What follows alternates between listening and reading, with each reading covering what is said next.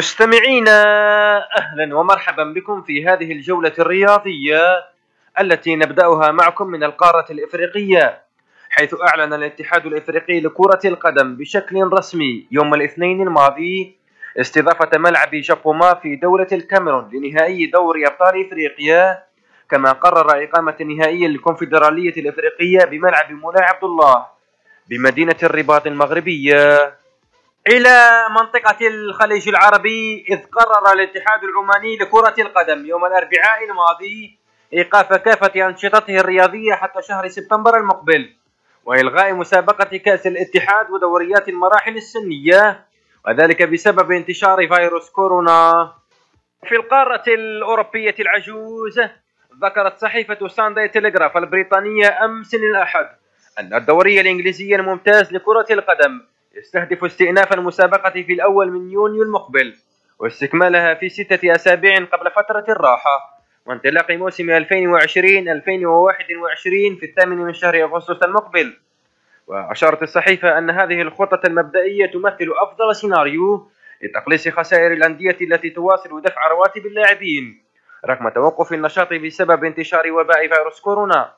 كما أكدت ذات الصحيفة أنه ووفقا للخطة الحالية فإنه سيتم استئناف الدوري الممتاز وكأس الاتحاد الإنجليزي دون حضور مشجعين.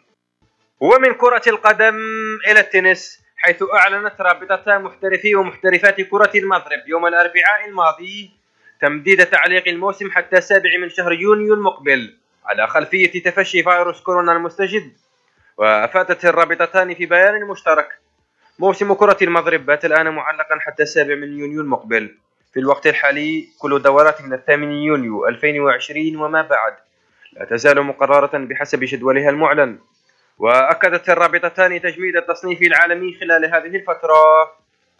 محطتنا التالية مع معشوقة الجماهير الأمريكية كرة السلة حيث أفادت تقارير إخبارية أمريكية يوم السبت أن رابطة الدوري الأمريكي للمحترفين ستدفع رواتب اللاعبين كاملة في الأول من شهر أبريل المقبل.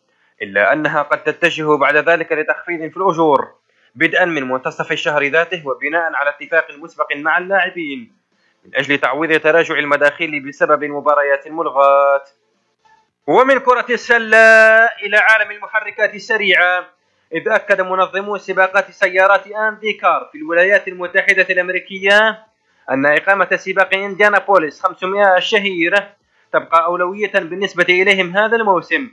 وإن تطلب الأمر إرجاؤه في ظل تفشي فيروس كورونا المستجد.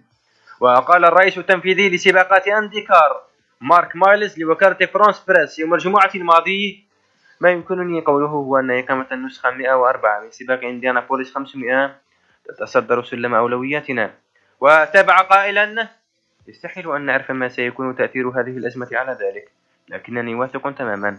إذا كان ذلك ممكنا بطبيعة الحال من أننا سنقيم سباق 500 مستمعينا نختتم جولتنا الرياضية معكم بهذا الخبر حيث أثبتت الجدة شارلين برونجيس البالغة من العمر 67 عاما. أثبتت أن العمر مجرد رقم عندما فازت في وقت سابق من هذا الشهر بالميدالية الذهبية في البطولة الوطنية الكندية لرفع الأثقال وهو أول لقب وطني لها على الإطلاق. وتوجت برونشيس بلقب البطولة بعد نجاحها في رفع 270 رطلا. وهو ضعف وزن جسمها رغم أنها بدأت ممارسة رفع الأثقال قبل ثلاث سنوات فقط والغريب أنها أصيبت قبل ثمان سنوات بهشاشة العظام ويبدو أنها ورثت هذا المرض عن والدتها كما تقول الصحافة المحلية لكنها لم تستسلم للمرض وشفيت تماما قبل أن تدمن التدريب في صالة اللياقة البدنية ورفع الأثقال.